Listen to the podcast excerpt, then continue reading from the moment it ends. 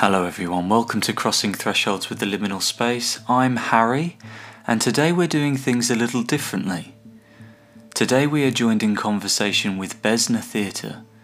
Bezna, meaning darkness or abyss in Romanian, is a British Romanian theatre company founded by artistic directors Cinziana Cojocarescu and Nico Vaccari, who, along with company producer Claire Gilbert, have been bringing insightful, immediate, and confrontational political theatre to British and Romanian audiences since it was founded in 2013.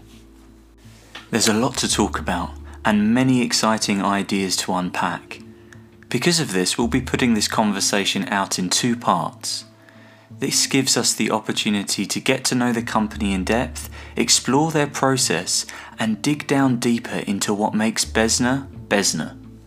In their own words, they were brought together by the need to make political theatre that investigates societal inequalities and confronts institutional and normalised violences. If I may elaborate, theirs is a theatre in which these themes are investigated in an embodied way, whether tackling the climate crisis, rape culture, or the British state's anti immigration policies.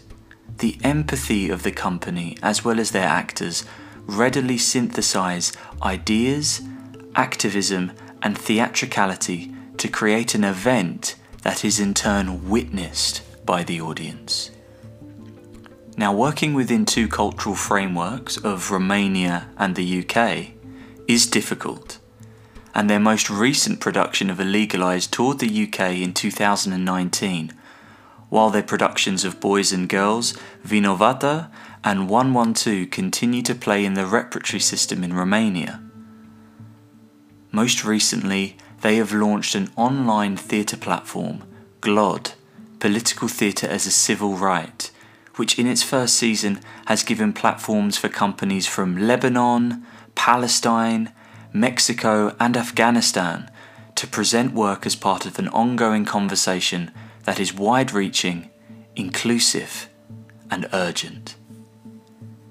It is my great pleasure to welcome Cinziana, Nico, and Claire to this conversation. Thank you all for joining me. Thank you for having us. Thank you.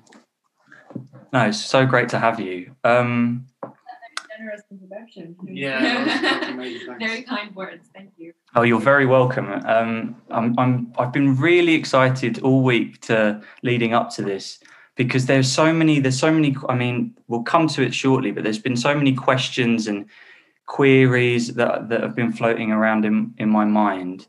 Um, before we jump forward, I like to kick these things off by um, giving you all an opportunity to um, describe yourself. Um, I've kind of introduced you and perhaps named you for you as directors and producers, but how do you identify um, artistically at the moment? Um, I'm going to kick that off with Claire. How about yourself? Yeah, I would say um, I'm an international theatre producer with a focus on arts for social change. So I joined the company in was it 2017 in the December when we met, uh, and then started work in 2018. Um, and before that point, had been lucky enough uh, to work in international touring theatre for Complicité uh, for three years, uh, and was kind of ready to make that shift into the kind of freelance world where theatre enacts change in a different kind of way. And uh, through one of those ridiculous theatre situations, I had worked with an actor who knew Nico and Cinziana and had seen me, of all things, put up a Facebook post saying I'm going freelance and was like, hey, you've got to meet my friends. And I was like, yeah, sure, Angel. Of course, I'll meet your friends when they're in London. Um, and from that, uh, the last kind of almost three years has happened. Um, yeah, I would definitely say that it's a collaborative working, uh, and that actually Nico and Cinziana are as much producers as I am, uh, and you know, pitch in with fundraising, with logistics, uh, with any kind of kind of managerial aspect, it's quite a nice horizontal system. We make decisions as a three, uh, and it's mm. a really nice collective that I've kind of been brought into at this kind of the stage in which the decision was to make more work in the UK. I feel quite valued in that sense. So yeah. Thank God for Angel Lopez Silva. Yeah, yeah. So much love. Um, if I if if I would turn that um, t- turn that question over to you, Nico, how how how about yourself? How would you describe yourself? Um, it's a difficult one. I mean, I don't really. I try not to think about it too much, but um, I guess for me, theatre, artistically speaking, theatre has always been a, a means of um, understanding, a tool of understanding what's happening around me, what maybe is is happening internally and externally of me. Um, I was introduced to theatre when I was very young. Well, not very young, like yeah, high school. So when I was 12, 13, I joined the theatre club and it actually helped me deal with a lot of the shit that was going on there um, and some, you know, mental health issues. And so that theatre has always been a very vital part of my uh, existence in the world, I guess, and like dealing with it. It was always it always felt very integral, like another organ. Um, so I guess I take that with me. Um, and as I've got older and I've um, I've understood, you know, my I've opened my eyes more and more to what's the fuck's going on around us. Theatre has become more of a tool of resistance and as a tool to confront injustice, social injustices, and various violences that we see around us. Um, and I genuinely believe that that is that is what theatre um, is there to do. I, I, don't think it's just you know I, I do definitely I'm, I'm convinced that it, theatre has a very important role to play in the changing the world in the way that we want to see it change. Um, and so I guess that's artistically speaking, that's how I see myself with theatre. Um, and I guess I grew up in a kind of second and third generation Italian British family in some godforsaken corners of, of Lincolnshire. Um, and that I think always feeds into my um, my identity of how I work, um, especially not recently, but like the last couple of years, becoming more and more and more aware of our on both sides of my family, the Italian and the, the English colonial history as a nation, not not not like my own personal experience, but um, yeah, and there's a responsibility there definitely to to talk about these these these hidden narratives. So that also feeds into artistic work as well, definitely. Mm. Mm. Cinziana, if we were going to jump off, kind of using that as a as a as another jump off point, when did your creativity first start to manifest? Um, I grew up um, in post-communist Romania, so in the '90s, um, it was a period of, of, very dramatic, violent changes in the country, um, and I think my parents were so busy dealing with that that you know I, I don't think they'll i mean they might mind me saying this but i think they kind of forgot about me in, in some ways um, so i had an older sister and she was you know she's like 10 years older than me so she was doing other things um, and I think I was quite, I was alone for a long time as a child. So I started to lose myself into imaginary worlds. And, and I think my need for art came from that.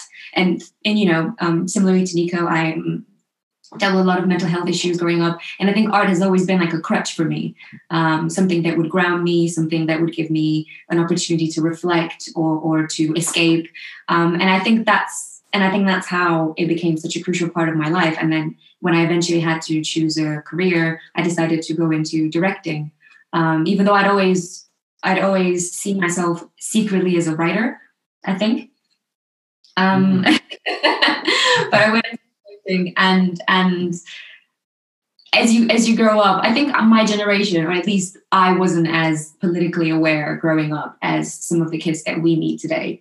Um, and I think it took me a while. And, and I think together with Nico, we formulated this um, this idea of political, our political theater, and and how we can use theater to make change and to give people opportunities to question beliefs um, or contextualize um, certain issues in society. Um, and together with Nico, I, I discovered that maybe this is this is my calling. You know. yeah, yeah, yeah. Of course. I mean, the pair of you um, met while training. Um, I guess the first question that I have is when when you meet in that sort of environment, when you're um, you're formulating your aesthetic or you're formulating your uh, practice, should I say? Um, how much at the the beginning of your creative um, kind of path together were you uh, having conversations about what what Bezna means and and and how Bezna works and uh, I wonder if you could shed some light in those uh, those kind of early conversations that were have happening between you.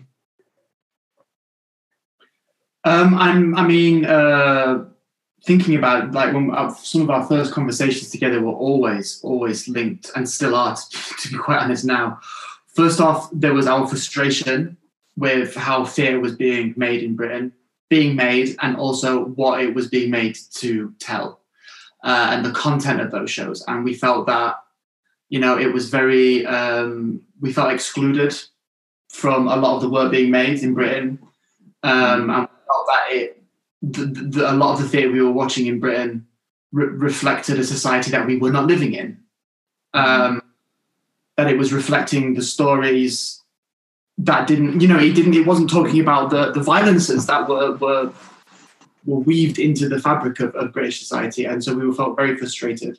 There was also, alongside the political content, there was also the form in which it was being made. And I remember at drama school, a lot of our conversations, though in retrospect, actually, I hated training at the time in many ways, but actually, in retrospect, it was fucking great in many ways as well.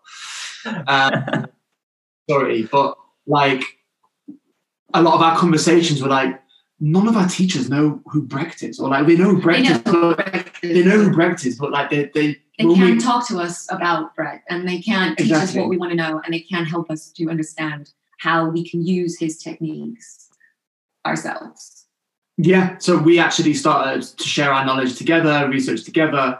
Because obviously, I mean, our school wasn't a Brechtian school. There were elements of it. Some in some places, and some of the teachers had incredible experience working on original Brecht productions mm-hmm. in the UK um, but like also with Meyerhold as well. So there was a number of practitioners that we were very thirsty mm-hmm. to, yeah. to, to know about, uh, and that and we found this common um, common link there and interest and passion, I guess.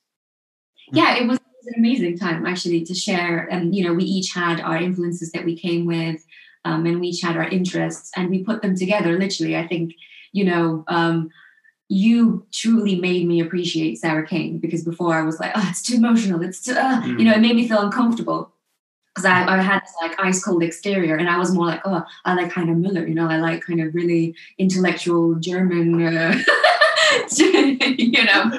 Yeah.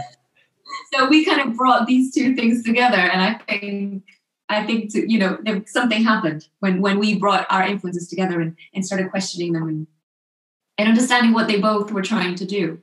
And I think that's how Bezna was was born. mm-hmm.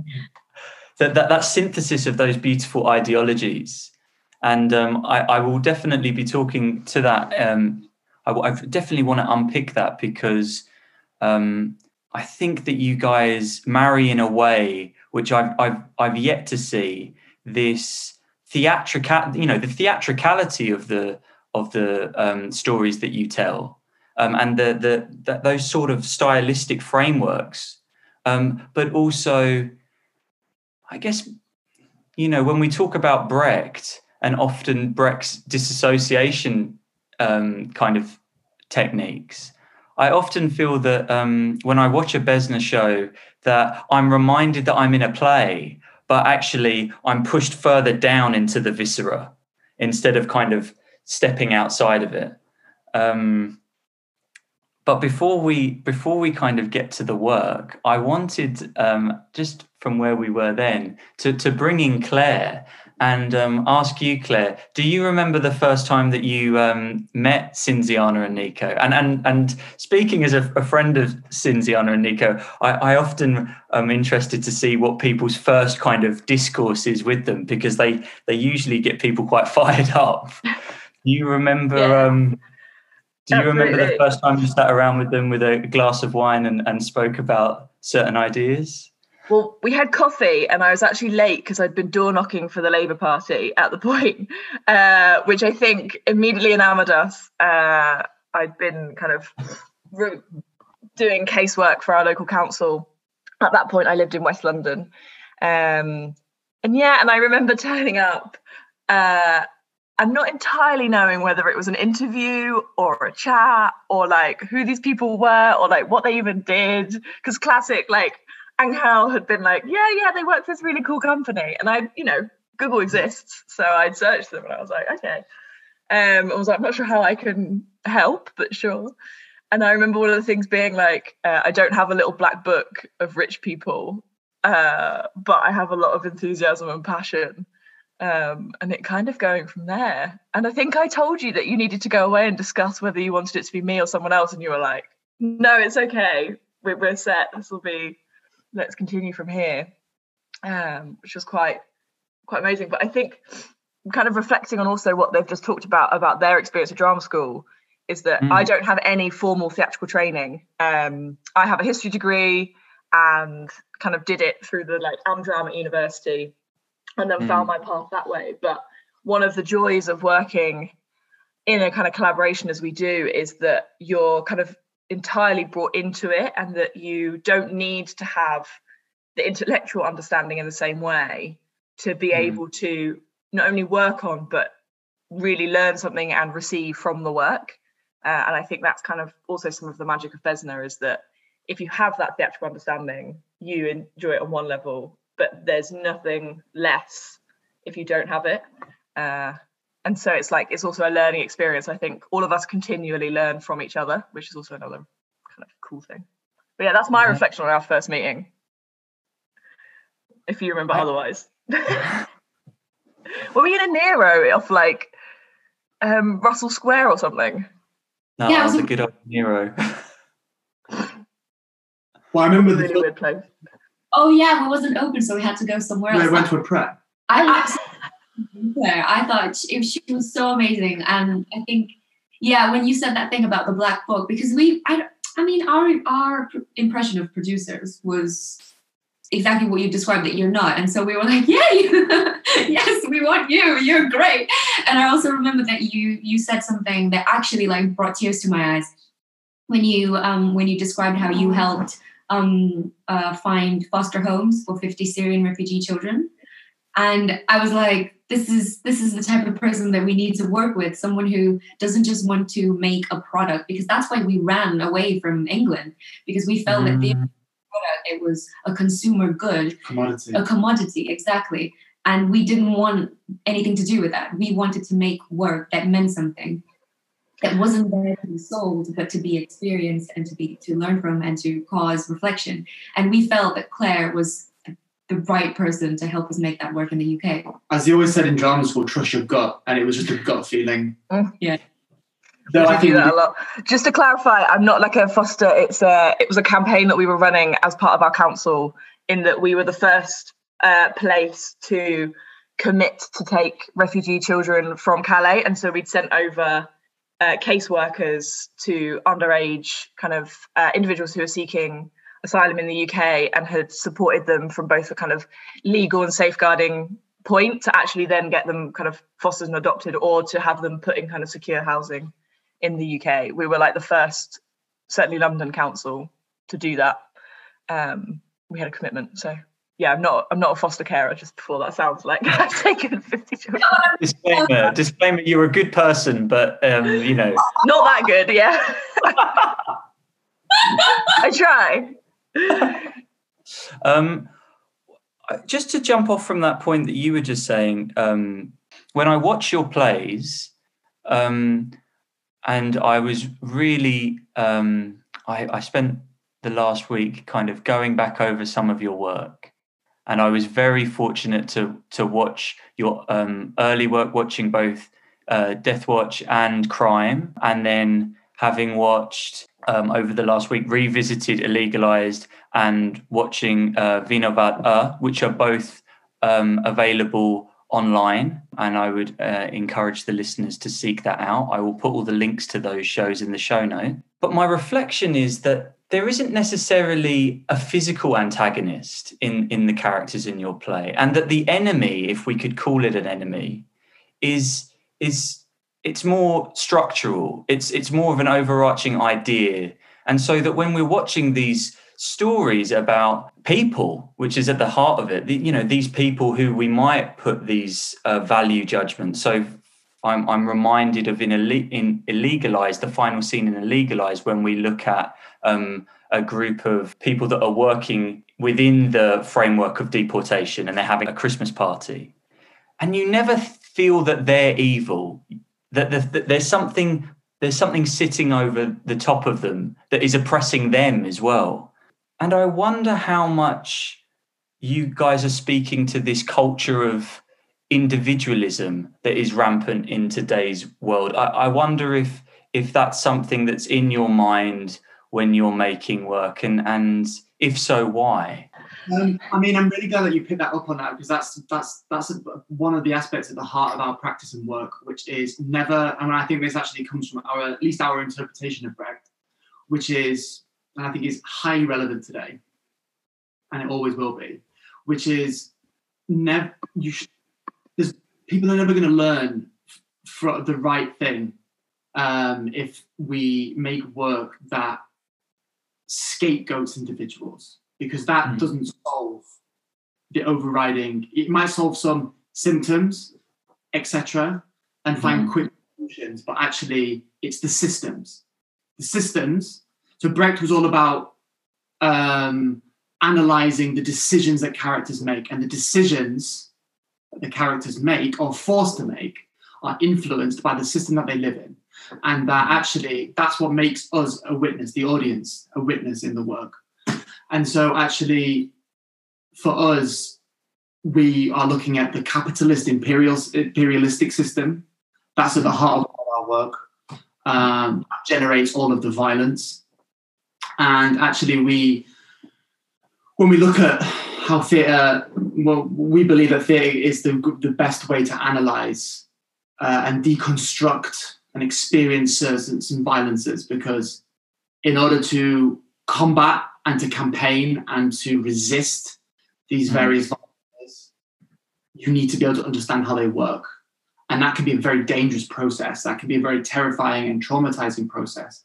So we use theatre as a safe, open space where we can collectively, the team, the uh, you know the, the, the crew, the cast, the ensemble and the audience together to analyze um, the various violences. And so, yeah, I think the first step in that is is making sure that actors performing, the directors, everyone working on the show, and the audience that are experiencing the show see that actually these violences are able to continue through the decisions that we make. And now that again isn't putting the blame on the individual, but even more than that is looking at how the system influences to an extent, mm. all of our decisions. Mm. And um, and we try. I really hope that we never give the impression of bad and evil, uh, good and evil. Sorry, because I don't really believe in those two things. I think it's all about decisions that we make uh, and how those the world. And actually, there's something very positive there, because as if you make the audience a witness, they can see characters struggle to make decisions, mm. and then they see oh shit, he should have done, or she should have done that, or they should have done that, not this decision, because look where that's led. What mm. if case worker didn't laugh at that racist joke? What mm. would have mm. happened? You know? And if we can get people to start to critically think, you know, um, that's that's that's that's what more could we ask for? At least that, at least that, if, if theatre had at least that main role to in, uh, to encourage critical thinking, um, mm. I think I think there's a lot more hope out there. I'm I'm reminded, Nico, on that point of a scene in Vinovat where um, actor Oana Pushakattu, um, who's amazing, by the way. Oh my God, bloody hell! This this scene where she's um, in, she's kind of playing out the perfect life scenario, you know, and she's going through all of that. Um, you know, and I and I got this, and and she names the price of it, and she goes through the second thing, and she names the price of it, and I wonder if you could just talk, um, to, kind of talk more to to that scene, and um, you know, how do you make these sorts of realities palatable for an audience, and and indeed, do do you is that something that's in your mind? Do you want them? Do you want it to be palatable? I think definitely palatable to an extent. Absolutely mm. inaccessible. There has to be a form of relation because actually our work is not about sympathy, about empathy. And in order for empathy, because empathy, you that's what we need to do. We need to break the apathy that is a key structure of divide and conquer in society. And so, you know, we need to re-encourage, rekindle to to, mm. to, to, um, to spark empathy. And so, yes, everything needs to be palatable to an extent, and then, but in order to relate. Um, mm-hmm. We were writing that scene actually in Vinovata. Um, a key, I, I, uh, you know, one of the key influences was was criticizing ourselves. We don't have a TV as a disclaimer, but it's that idea of like, you know, I think and feel and I present myself as in one way, but actually my practices are very different. Um, yeah. You know, didn't take something. Well. Yeah. Um, because right we i think one aspect of making it palatable i think i think this is something we, we can say is that when when we write certain scenes um, i mean i think i think generally we're very serious people. So i think we sometimes write you're laughing because you're like, oh, I'm like, I'm like you know we have we yes in a beautiful way you're you're you're uh there's an intensity to the pair of you that i adore you know um, I, you know, just just uh, plug it into my veins and just pour it in. But you know, that should be celebrated. Thank you. So we're quite serious people. We don't set out to write, you know, comedy or or in, entertainment. And I think sometimes we put so much in a scene and we're so serious about writing it. But then when it's read out by an actor or someone responds to it, they actually see the comedy in it. And I mm-hmm. think I, and I think that scene, we we were so serious about, you know, like you said, individualism and consumerism and um, this character being so obsessed with having the perfect holiday, the perfect rug, the perfect living room, the perfect light.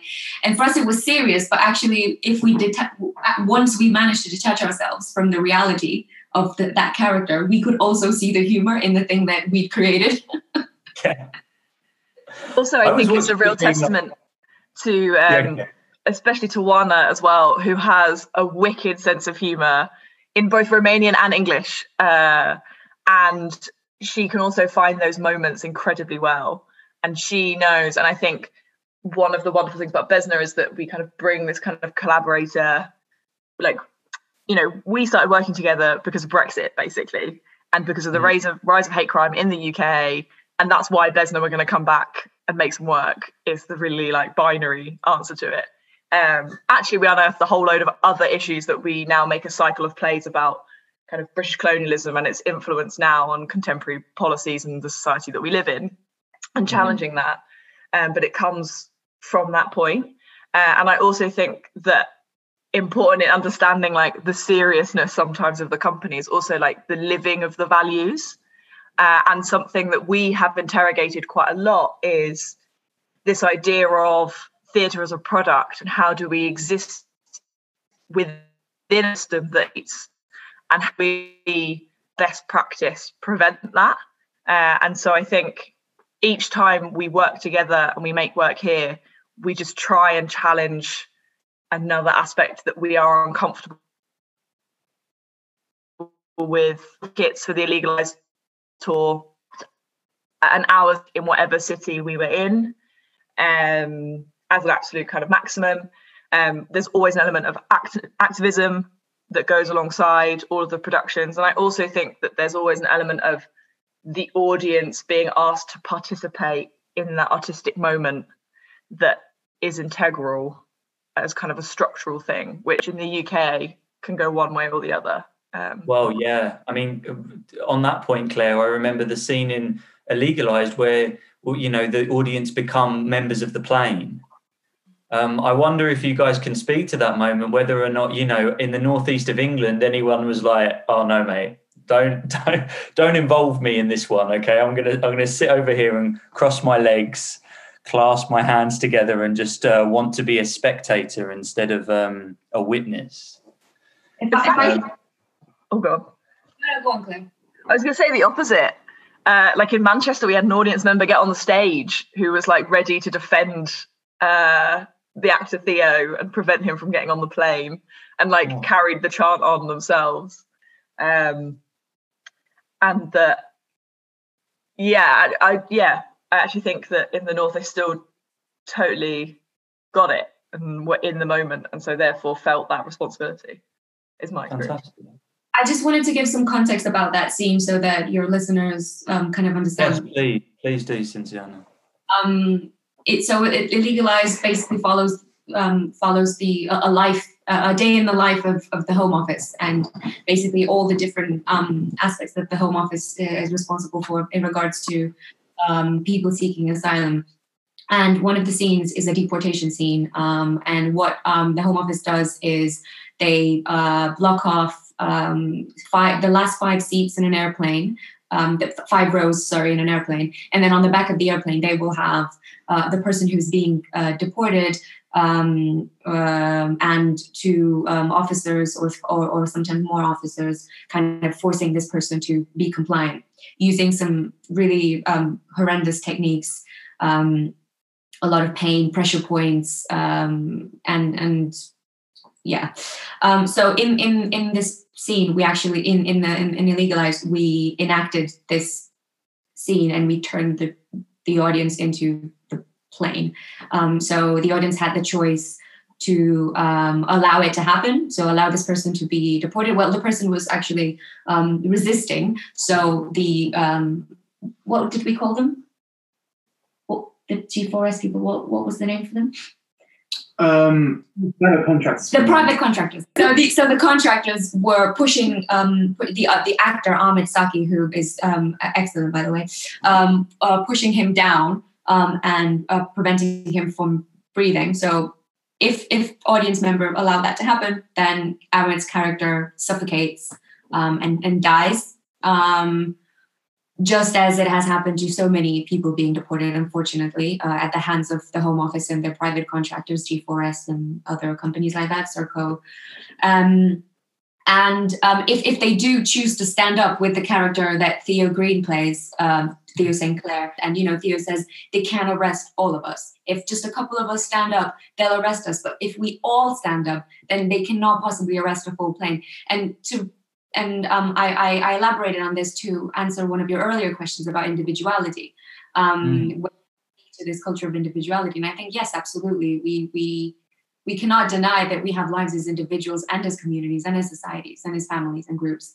Um, but i think what we try to do is show that an individual decision times 60 100 can become a collective solidarity um, and I, this and this is what we tried to do with that scene as well. I mean, they all knew they were in the theater.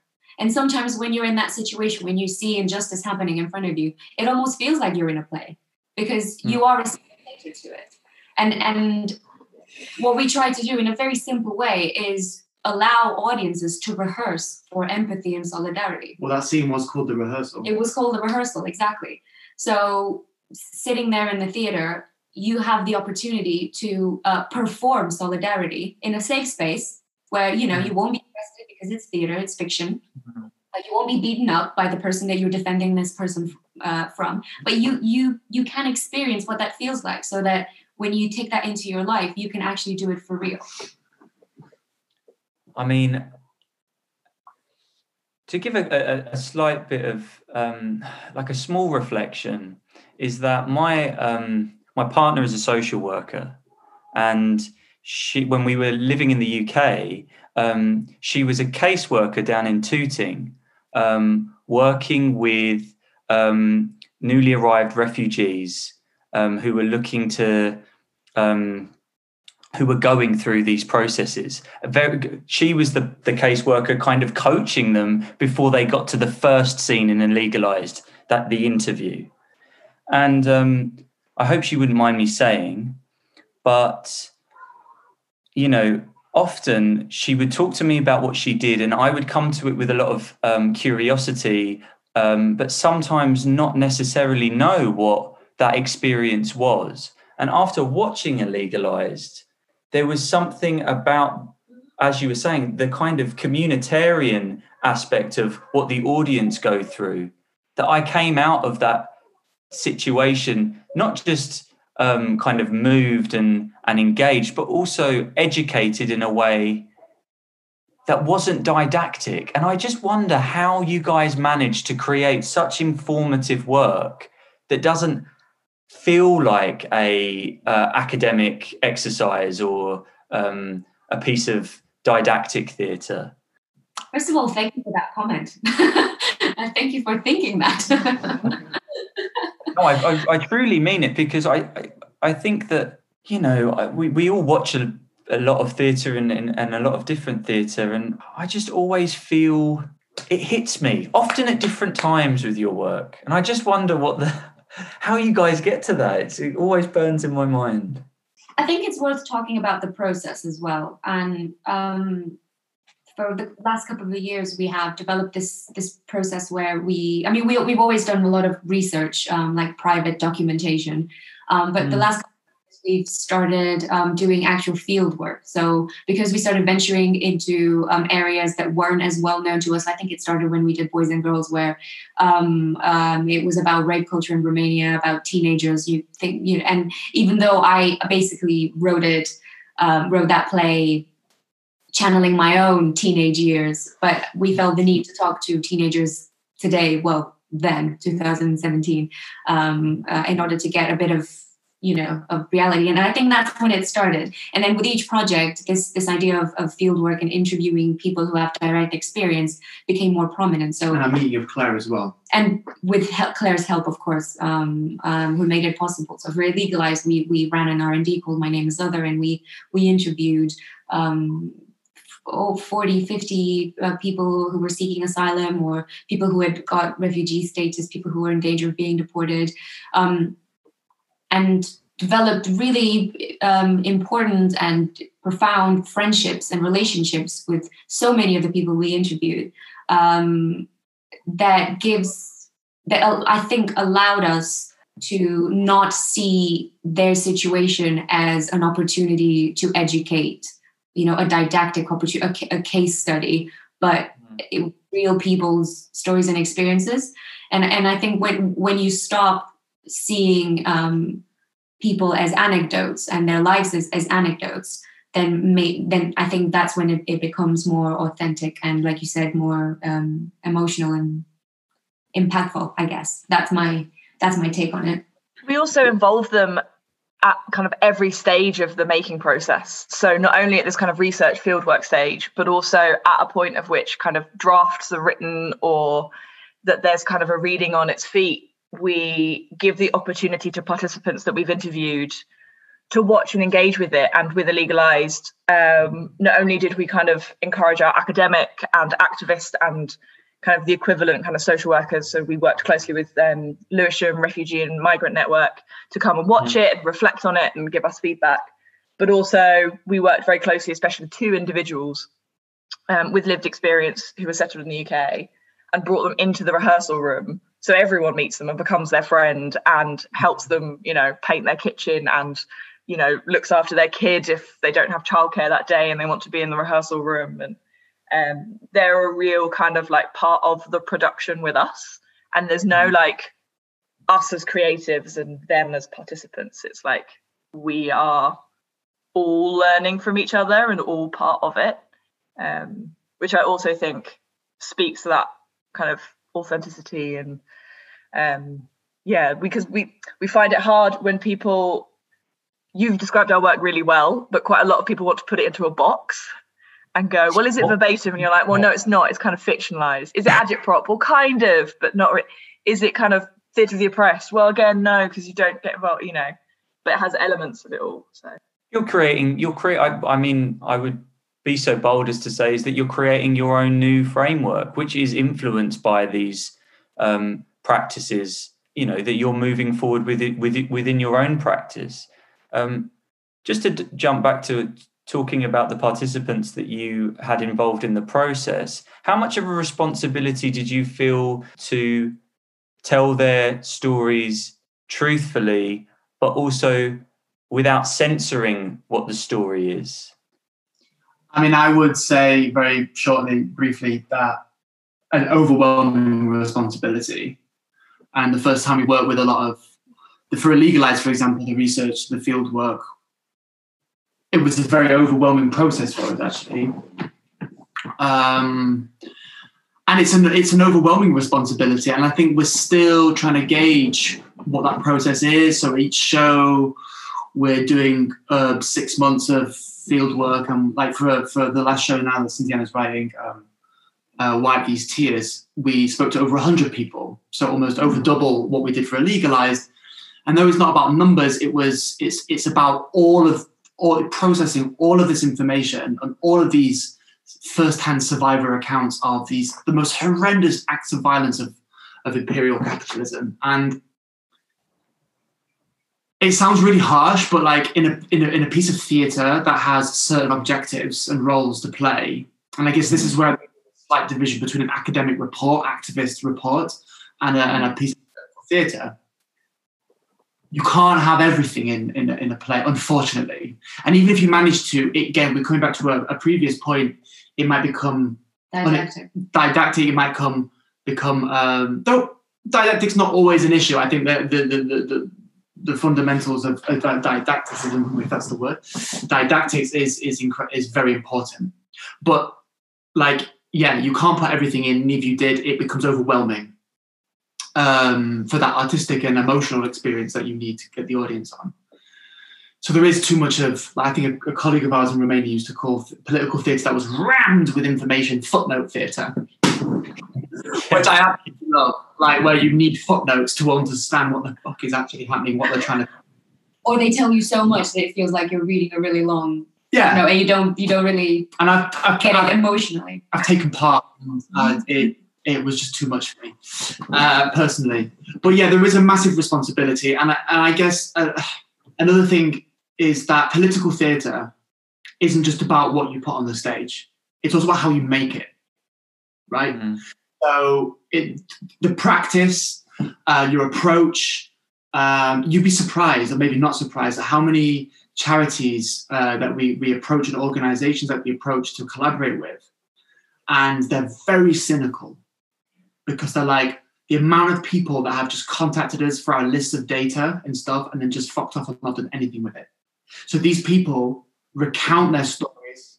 They they they put their their eggs in your basket almost. You they see they see hope and they just fuck off They, because they again relive their trauma. You know, they, Exactly. they they share these things with with you with different artists, not just theater makers. Um, you know, and they you know they get photographed or whatever, and then nothing happens, or their story is is taken away and and used um, w- without integrity.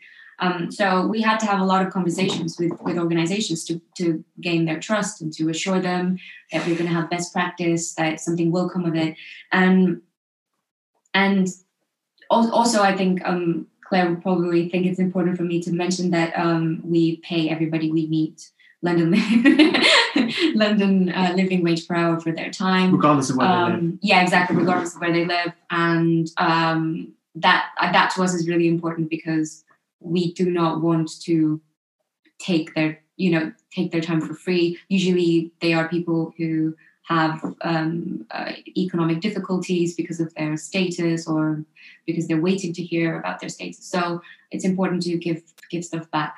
Um, I wonder if I wonder if I could just jump from from from that point, um, Cinziana, which is that um, did you give any of the participants the opportunity to come and see the show while it was Oh. touring? So um, everybody we speak to can come and see the show for free. Um, we we we have um, uh, tickets aside.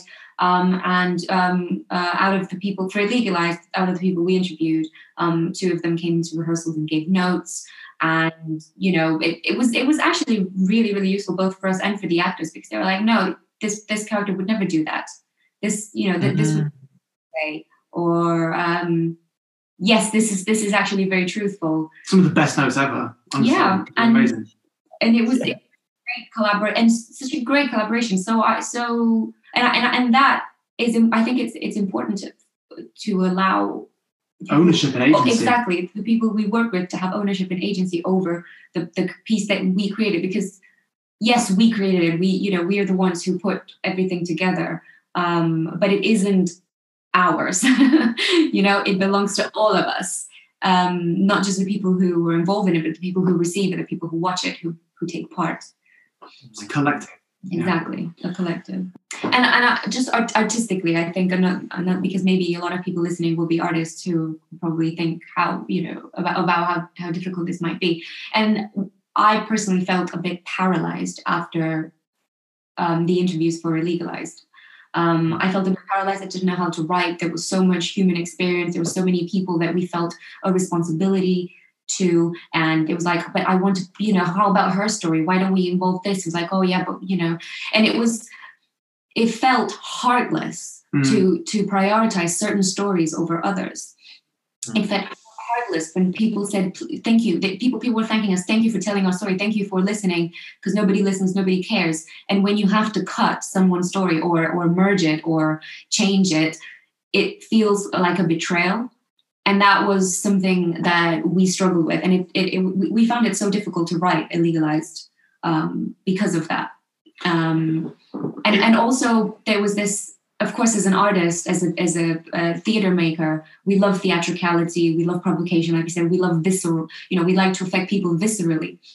But we always thought for legalized okay yes this might move someone who has no idea about this process and it might make them feel ashamed and responsible. But are we further traumatizing the people that we spoke to?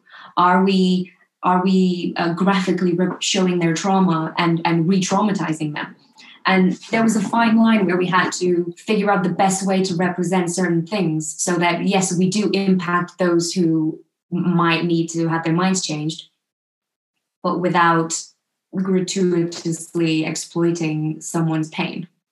Mm. Yeah, very those boundaries there are something we're always exploring because where does one where where is the line where it becomes gratuitous and exploitative or almost like a dissection of something horrendous? Uh, and that's where I believe again Brecht's practice comes in. Mm. Uh, idea. So we're not interested necessarily at all almost of representing an act of an act of political torture, for example, 110% on stage. Though what is in what we need to find out is what the political gesture, what the political motivation of that act of torture is.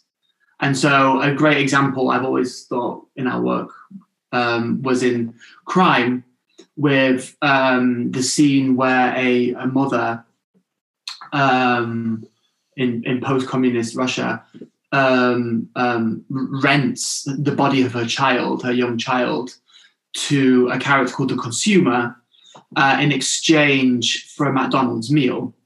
And there is a rape of a child that happens on stage. Now, that can be very unsettling, um, and also it could become very ridiculous as well on stage. And then you, in either way, you lose um, your, your, your point. You, you lose what you want to communicate to the audience. And so we work very hard with with with, with Theo and Angel about like how does one what is what is the gesture here? What is it about? You know, and so we we spent a lot of time analyzing that. So then and it and I, I believe and many other people have said it never became gratuitous, but like politically profound because they see the rape, but it's not about a literal representation. It's about the politics behind it's it. It's a deconstructed. Exactly. It's a deconstructed rape, so that you you have the impact, the visceral impact, because you, you're imagining what's happening, um, but you're also allowed to analyze it because first of all, it's an all male cast, and you know the little girl is played by Angel Lopez Silva, and yeah, I think I think that would have been very different if there was a, a, a woman playing the child. That you you wouldn't be able to have that reflection. No, and it, that's that's irresponsible, and it's not it's not the same point. Yeah. Uh, but it's about deconstructing the way in which we can analyze. Yeah. Um, uh, we talk about Angel, and obviously I know Han- Angel had worked with Gaulier, and I remember talking to him about Gaulier and, and Gaulier's idea of le jeu, the game, that theatre becomes a game. And as you said, I often I, I, have observed that often the brutal and traumatic scenes in your work um, are presented in these deconstructed, stylized ways. Um, and and for me, it almost bypasses my rational brain and it gets straight to the kind of empathy muscle. And it, and and that empathy muscle has to work because I'm not. I, I am kind of I, I am challenged but I'm also kind of left at ease enough to not to to, to absorb to absorb what's in front of me.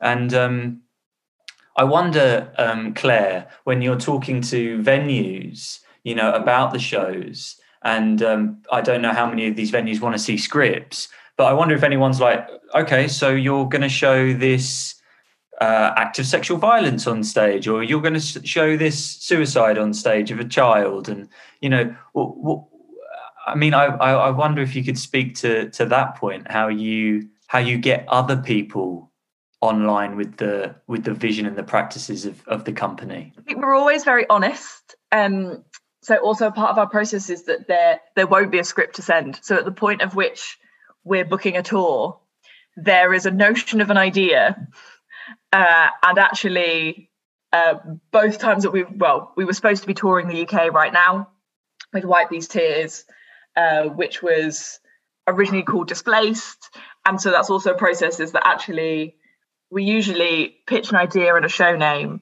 and then both things change, uh, not hugely, but kind of in the detail of it.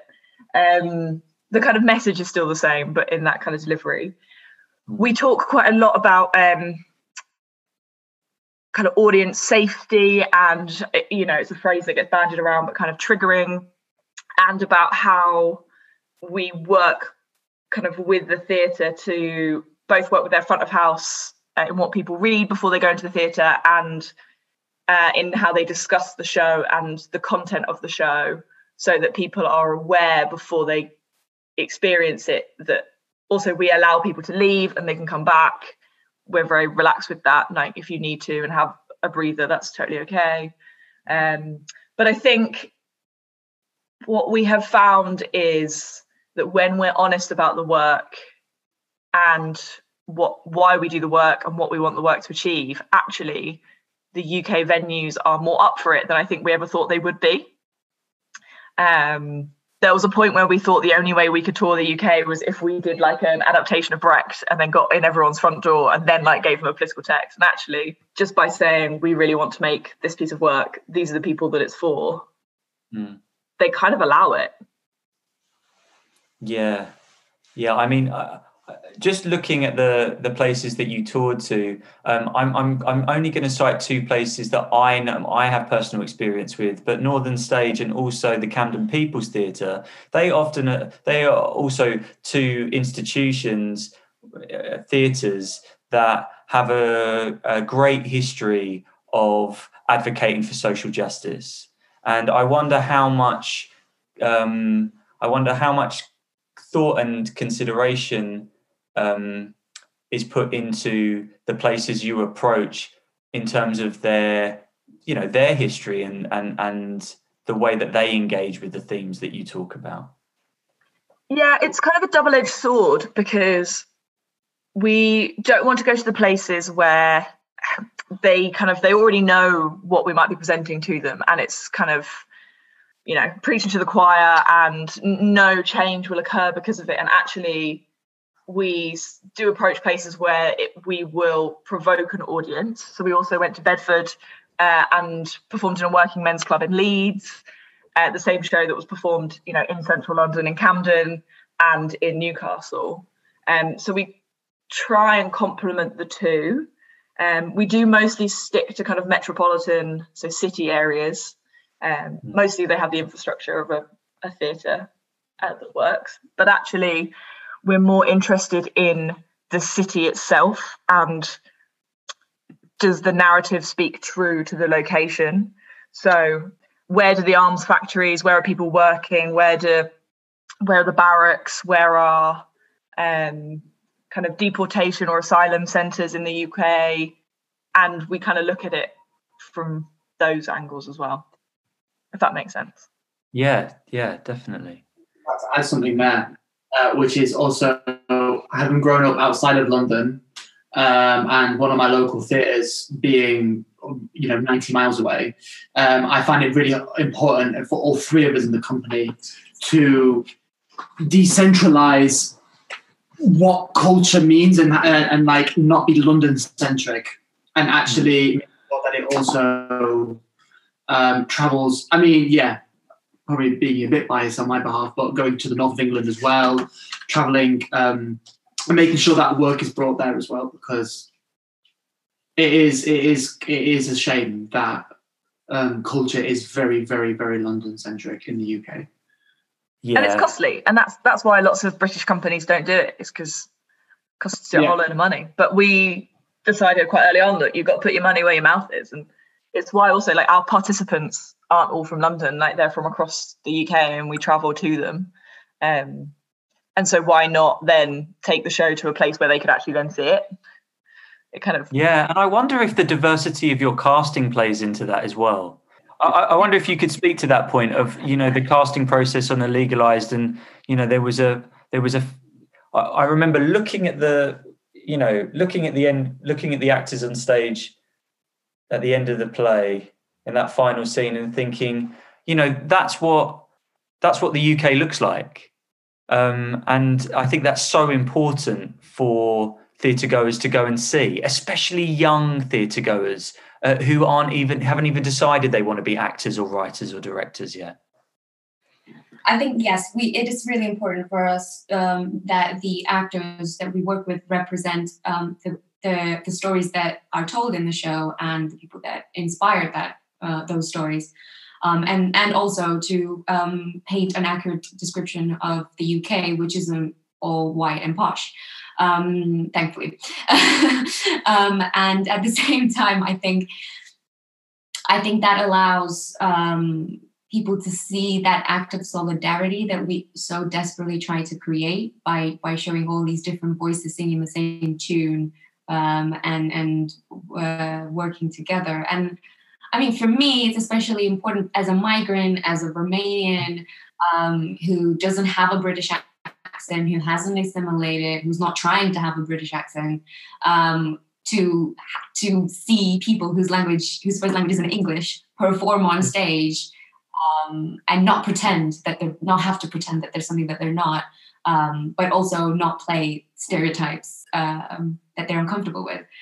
Mm. So bringing Oana over from Romania uh, Oana Pușcatu, um, and g- giving her that platform to play Romanian migrants from all different walks of life was was incredible. I've never seen that in in theatre in the UK. I've never seen that.